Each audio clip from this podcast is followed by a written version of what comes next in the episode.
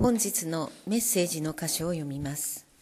本日のメッセージの箇所はマタイの福音書第5章1節から3節。聖書は後ろの方新約聖書の6ページになります。マタイの福音書第5章。その群衆を見てイエスは山に登られた。そして腰を下ろされると身元に弟子たちが来た。そこでイエスは口を開き、彼らに教え始められた。心の貧しい者は幸いです。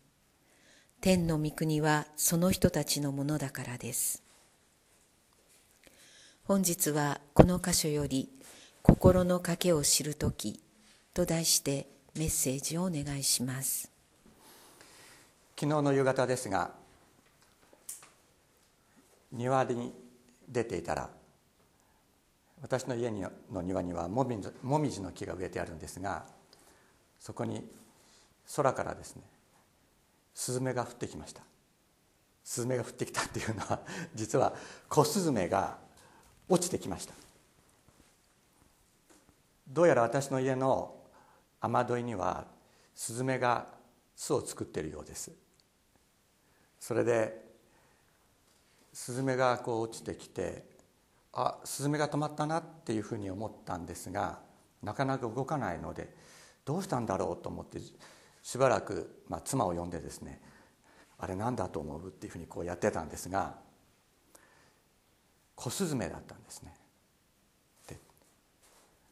でどうやら巣から落ちたみたいだったんです。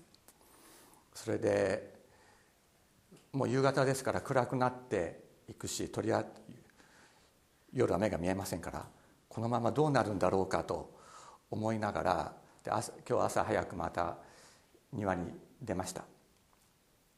そしてちょっとまあ私バラを植えてるんですがバラの世話とかをちょっとしていたら えーまあ、私に驚いたのか、まあ、またそのそこにもういないと思ってたんですけれどもまたそその枝からですねまたアイアンのフェンスにですねぴょんと飛び移ったんです。あまだいたのかというふうに思っていたらですね昨日の夕方からそうだったんですが落ちたスズメをと親鳥が呼び交わしてるんですね。ピーピーピーピーって言って。だけど、まあ、私たち昨日の夕方私たちがそばにいたからか親鳥は近寄れなかった。でアイアンのフェンスにまあ飛び移ってあ私はそばにいちゃいけないなと思ってですね 家の中に引っ込んで見ていましたら親鳥があの虫を口にくわえてですね飛んできたんですね。そしてとこう食べさせて。でしばらく経ったら庭ともいなくなりました。その後どうなったんだろうかとすごく気になります。イエスも言われました。空の鳥を見よ庭のスズメは一アサリオンで売られてるではないか。それなのに天の父の見許しがなければその一羽も地に落ちることはない。この一羽のスズメを天のお父様は見守っていてくださる。全てが父なる神様の見許しの中に見ての中にあるということを覚え本当に胸に迫るものがありました。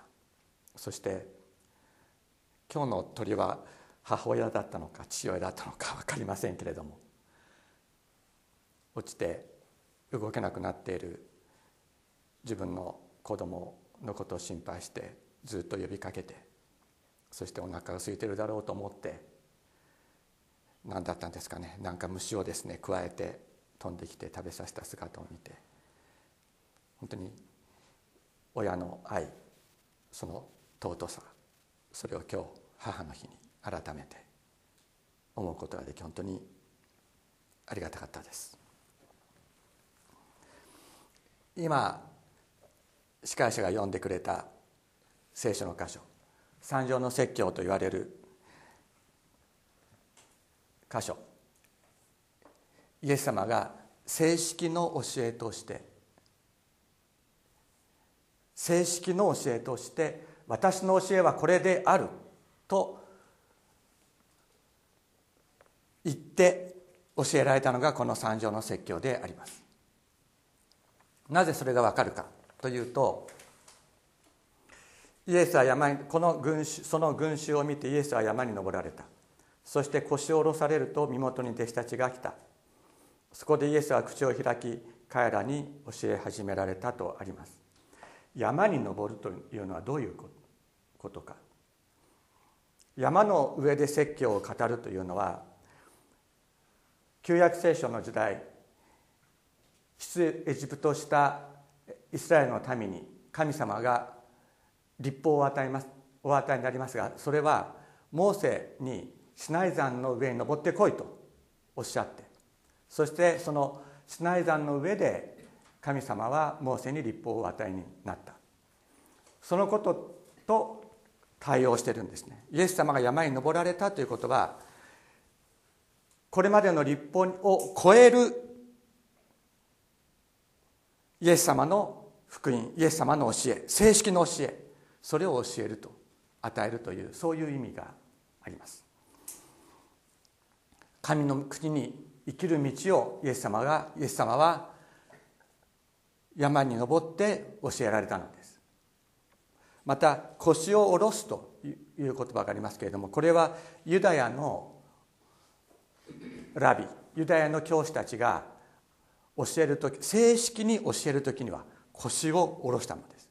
イエス様は歩きながらもお教えになりましたけれどもこれは大事な話である。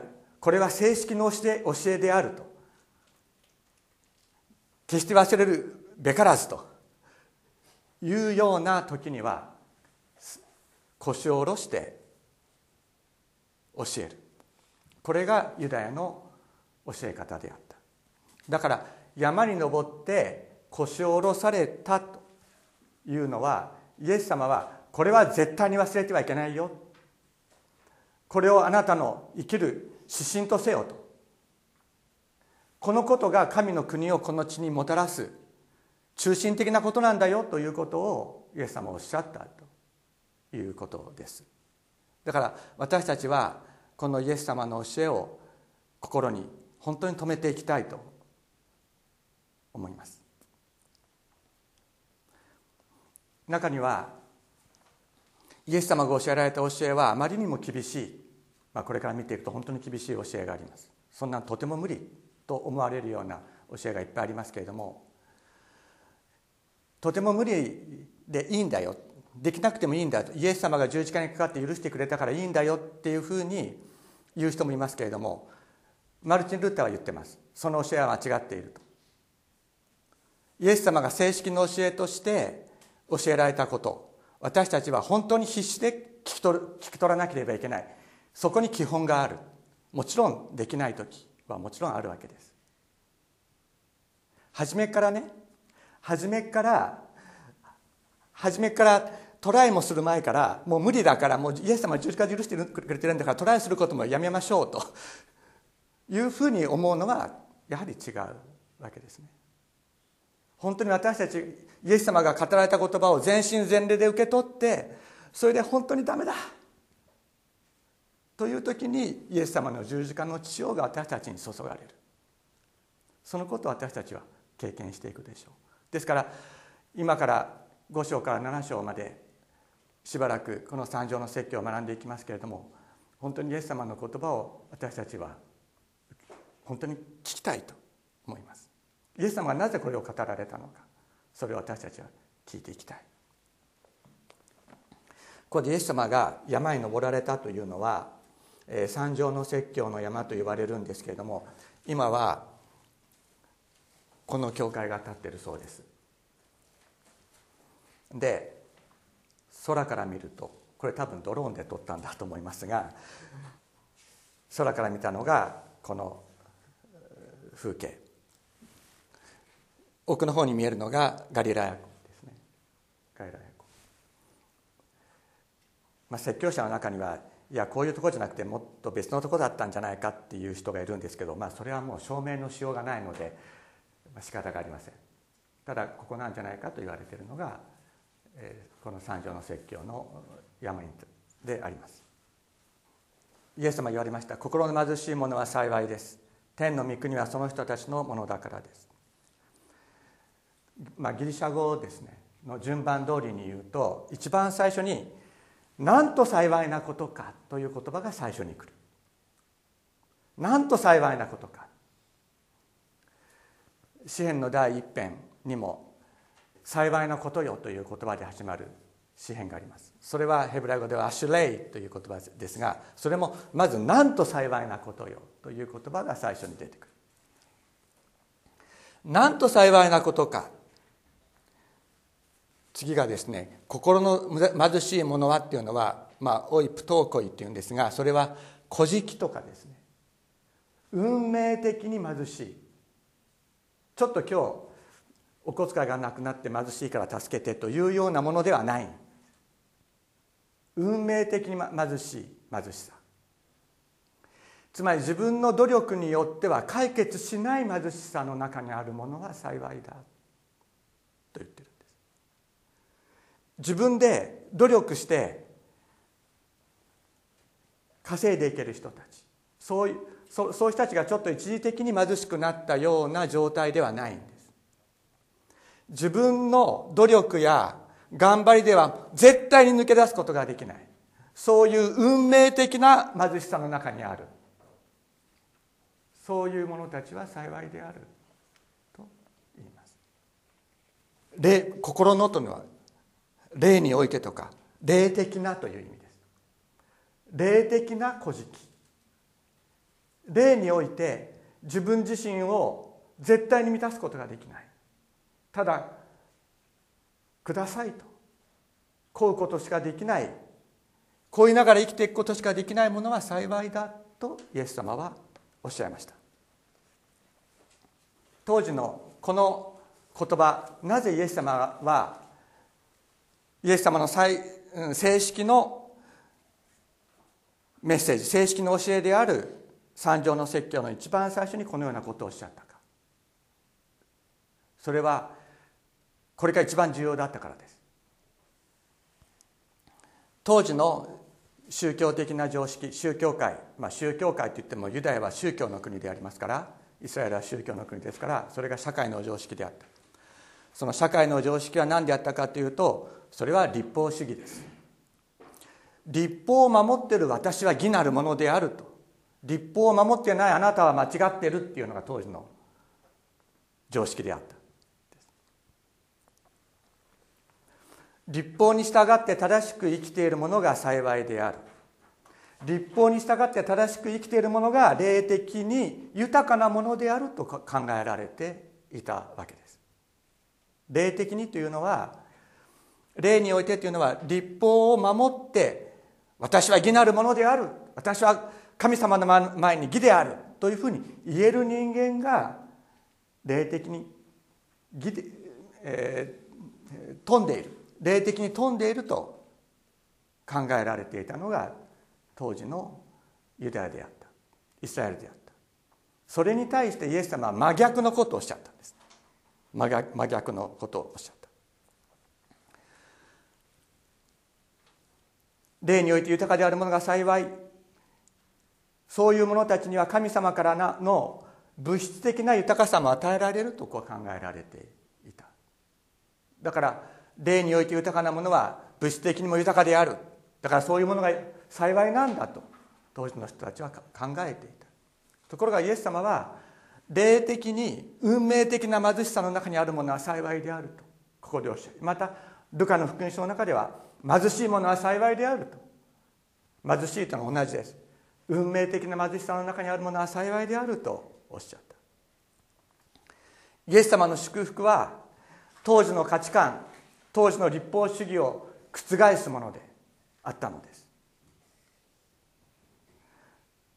霊における貧困にあえぐものが幸いなのだと。なぜか。天の御国天国と訳されている言葉天の御国神の国。それは死んでから行くところではありません。死んでから行くところではありません。この地上にイエス様が作られる神の国のことを言ってるんです。ですから少しねあの誤解している、まあ、マルチン・ルッターも誤解してたんですけれどもマルチン・ルッターも死んだ後に天国に行くためにはっていうような形でここの説教を書いてるのでそそこはちょっと間違っているところではあるんですけれども。だから天国に行くためにこうこうしなければいけませんよ。天国に行くためにこの世で霊的に貧しい生き方をしなければいけませんよというふうにマルチン・ルターは解釈した。だけどその解釈は今では違うと考えられています。そうではありません。この地上にもたらされる神の国は霊的な貧困にあえぐ者たちのものなんだとおっしゃる。それはどういうことかというとそのようなものに神の国の祝福が下るんだ。そういう者たちにこそ神の国の祝福がやってくる。そしてそのようなものによってこの地に神の国が作られていくんだとイエス様はおっしゃっているのであります。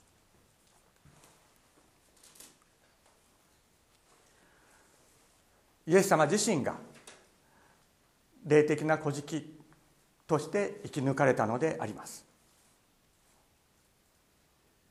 イエス様はここで私は飛んでいるけどもあなたたちは霊的に古事記だよというふうにはおっしゃらなかった。コリントビティの手紙にこういう言葉があります。主は豊かであられ豊かであったのに私たちのために貧しくなられた。という言葉があります。イエス様ご自身が貧しいもの霊的に貧しいものとして生き抜かれた。ということです。それは荒野の誘惑の中で悪魔がイエス様に仕掛けた試みによっても分かります。あなたが神の子ならあるいはあなたは神の子なんだからこの石にパンになるように命じなさいと言った。それは自分の必要を自分で満たせばいいということです。自ら霊的に満たされたものとして自分の行為で自分の義を満たせばよいじゃないか。とそのように解釈することができます。パリサイ人たちがやっていたように自分の行為で自分の行いによって自分の義を満たす。そのようにして霊的に豊かなものとして生きることがあなたにはできるじゃないですか。あなたは神の子なんだもん。そんなのあなたやろうと思ったらできますよ。とサタンはイエス様にイエス様を試みたのであります。それに対するイエス様の答え神の言葉だけが人を生かす。神の言葉だけが人を生かす。神の言葉神の御心だけが神の国の働きを行うのです。人の行いではない。神の言葉神の御心だけが神の国をこの地にもたらすということをイエス様はここではっきりなさった。それが人はパンの実に生くにあらず神の言葉に神の口から出る一つの一つ一つの言葉によって人は生きるとイエス様は言われた。霊の古事記である以外に神の国をこの地にもたらすことはできないということをイエス様が知っておられました。だからイエス様はね祈りに行かれるんですよイエス様は誰よりもよく祈っておられた本当に自分が霊的に豊かであって自分は私は神の子なんだから祈る必要ないよというふうに思ってたんだったらイエス様は祈るわけなかったんですよ。ね？そうですよね。だけどイエス様は聖書は何度も何度も言います。主イエスは朝早くから一人で寂しいところや山で祈っておられた。と言います。霊の古事記として求め続けられたのがイエス様であったというんです。ヘブルビテの手紙5章7節から10節にこういう言葉があります。キリストは肉体を持って生きている間自分を死から救い出すことができる方に向かって大きな叫び声と涙を持って祈りを祈りと願いを捧げその経験のゆえに聞き入れられました。キリストは御子であられるのにお受けになったさまざまな苦しみによって従順を学び完全なものとされご自分に従う全ての人にとって永遠の救いの源となりメルキゼデクの霊に倣い神によって大祭司と呼ばれました。キリストは御子であられるのにお受けになったさまざまな苦しみによって従順を学んだ。従順を学ぶっていうのはどういうことですか？霊の古事記として生き抜いたっていうことです。イエス様は霊の古事記として生き抜いた。完全に霊の古事記として生き抜いたからこそ私たちに永遠の救いを与えることができるものとなった。と聖書は言うのです。霊の渇きを自分で満たすことができないのが私たちです。ただ許してくださいと与えてください。満たしてください。清めてください。と祈るしかない。そういう私たち。そういう者たちに神の国の神の国は開かれるのです。イエス様はそうおっしゃった。そのような者たちこそが神の国の祝福を受け継ぐものである。そのような者たちによって神の国は作られるのだと。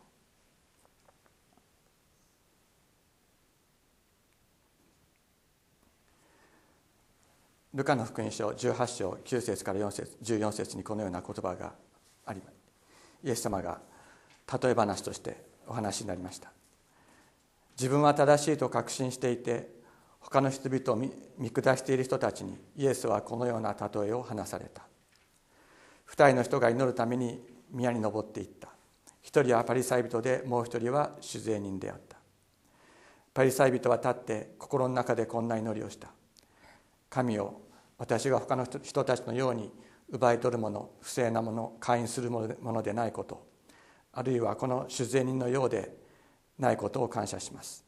私は週に2度断食し自分が得ているものの全てのものから10分の1を捧げております。立派ですね。立派な人だと思いますよ。立派な人だと思います。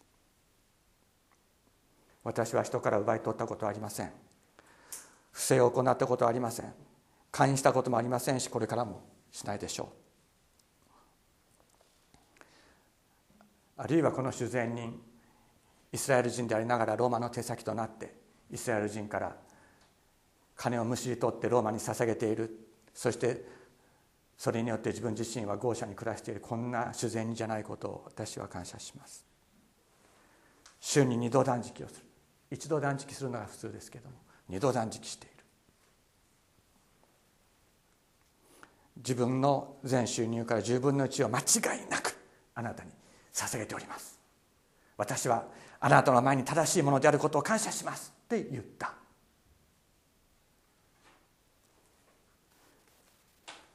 ところが主税人は宮から宮から神殿から遠く離れて立ち目を天に向けようともせず自分の胸を叩いていった。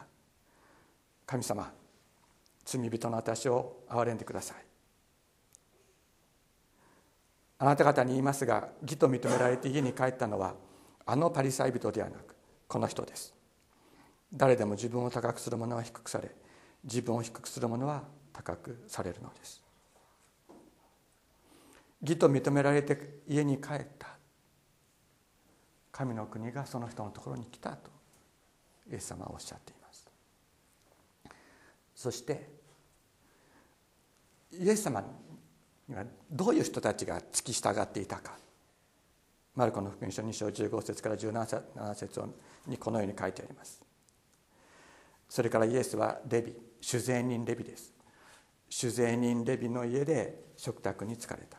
食卓に就くというのは最も親しい関係を表します。酒税人たちや罪人たちも大勢イエスや弟子たちと共に食卓についていた。大勢の人々がいてイエスに従っていたのである。酒税人たちや罪人と言われる人たちがイエス様と最も親しい関係の中にあった。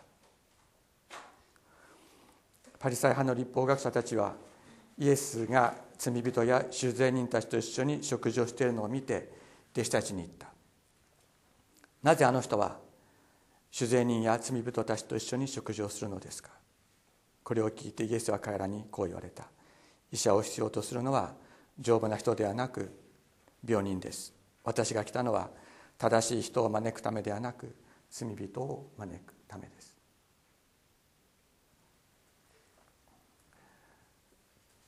先週の木曜日私はある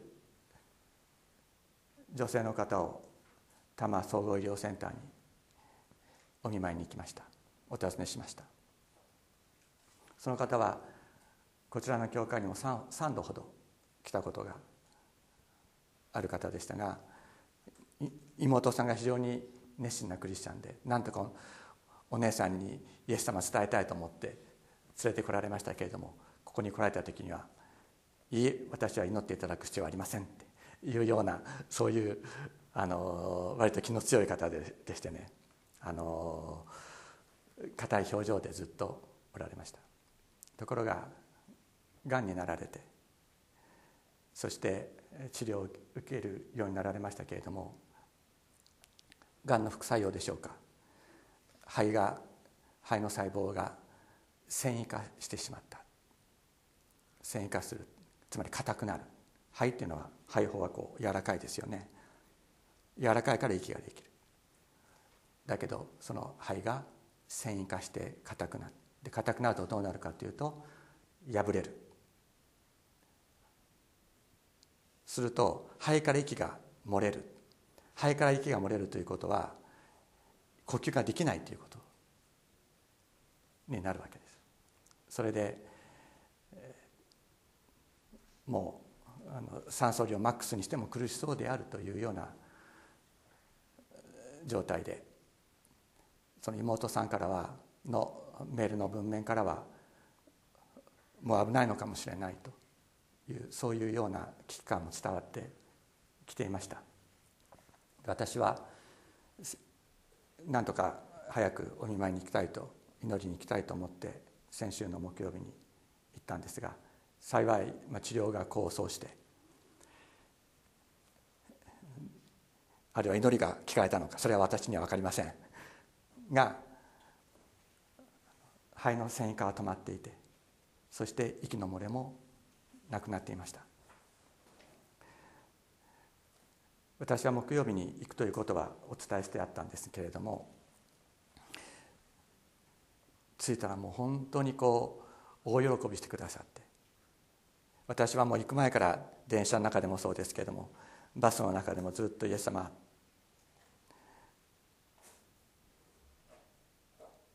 あなたは何をしようとしておられますか？あなたがしようとしておられることをなさってください。と祈りながら言ったんですけれども私と共に行ってくださいって言って祈って行ったんですけどいやイエス様は先におられました。私がついて病室に入った時にもう満面の笑みで迎え入れてくださいました。で私は冷房に当たると体が冷えちゃって手も冷たくなって。それであの病室に入る前に菌を持ち込んじゃいけないと思ってですねアルコールでこう手をこう消毒したらますますます手が冷たくなっちゃってですね。で中に入って握手したら「先生手冷たいですね」って言ってもうずっと手温めてくれてですね。そして本当に会えたことを喜んでくださいましたがそれだけではありませんでした。私が私のメルマガを妹さんはずっと随分長く読んでくださっているんですけれども妹さんがそのお姉さんにメルマガをメールでこう転送してくださっていた。そうするとこんな厚いノートにですねお姉さんは本当にきれいな字で丁寧に一字一字手で書き写してそしてこの聖書の言葉を全て自分のものとして受け取りたいと言って書き写してそしてそれをいつも読んでおられたおられると毎日そうしておられる。つまり肺が線生かして苦しいさなかであってもお姉さんはそれを続けてそして祈っておられたのです。そしてそこにイエス様が働いてご臨在くださった。だから私がお姉さんのところ伺ってイエス様をお伝えしようと思う前にもうイエス様はお姉さんの心の中におられたのです。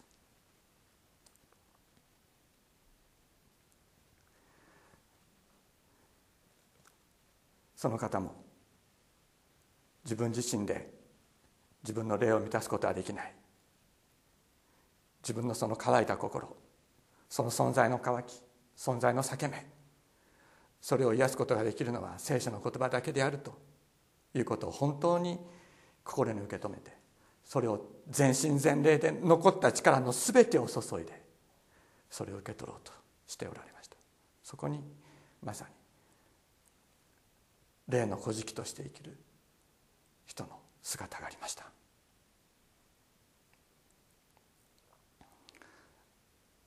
そのようにして求めるその方の願いにイエス様は答えその方の中にもう住み始めてくださっていた。神の国がそこにあったのです。また去年のクリスマスに初めて来てですね2月の終わりに洗礼を受けた若い姉妹がいらっしゃいます。彼女は私の大学大学のクラスで新約聖書を読むようになったんですけれども今日のこの言葉「心の貧しい者は幸いである」という聖書の言葉に触れた時に彼は彼女は本当に衝撃を受けた。衝撃を受けたというか深い慰め。本当に私は救われたというようなそういう出会いをイエス様との出会いを経験しました。洗礼式の時にもお話になりましたけれども病気のために苦しんでいる人を助ける助けようとした時にパニックになってしまう。そういうことがある。そのために心ではそういう状況でない時には私は人を助けたいという思いはあるけれども。だけども実際そういう状況になってしまった時に私は人を助けることができない。私はなんてダメな人間なんだろう。私はなんて心の貧しい人間なんだろうか。と言って小さい時からずっと自分を責めて生きてこられました。しかしイエス様が心の貧しい者は幸いである。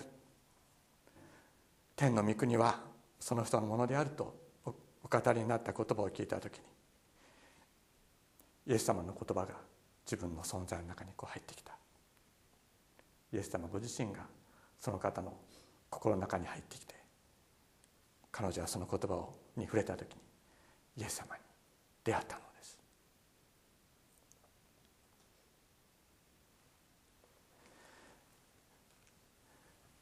誰も自分自身で私は正しいと私はこうこうしているから私は正しいということはできません。むしろイエス様は言われました。そういうふうに思っているパリサイ人たちに対してお前たちは災いであると言われました。なぜかお前たちはすでに富んでいるからである。お前たちはすでに慰めを受けているからだ。自分の行為によって慰めを得自分の行為によって自分は正しいと思う者たちは神様からの報いを受けることはないとイエス様はおっしゃった。しかし自分自身で自分を正しいと思うことができない者たち神様の前にただ許してくださいとしか言うことができない者たち。神様癒してくださいと。神様満たしてください。清めてくださいと。いうことしかできない者たちは幸いです。神様がその賭けを満たしてくださるからであります。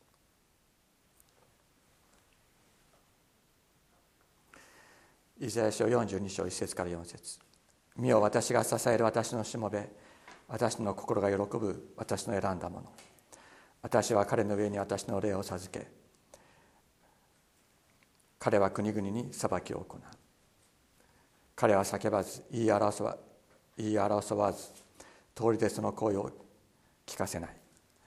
傷んだ足を折ることもなくくすぶる刀身を消すこともなく真実をもって裁きを執り行う。衰えずくじけることもなくついには地に裁きを確立する。島々もその教えを待ち望む。傷んだ足。人が捨てるものです。役に立たないものです。くすぶる刀身。これももう人が捨てるものです。そういうものを折ったり消したりすることなくもう一度新たにする。そういうものを通して神の国をこの地に満たす。それが私たちの神様。神様はそういう方であります。イエス様はその方の身思いをご自身の全存在をもって受け止めてそして自ら心貧しいもの霊的の霊的な古事記としてのご自身の生涯を全うされたのですだからイエス様は今自分自身を満たすことができず自分自身を神様の前に正しいということができない霊的に貧しい私たち一人一人に常しえの命を与える大祭司となったのでありますお祈りをしましょう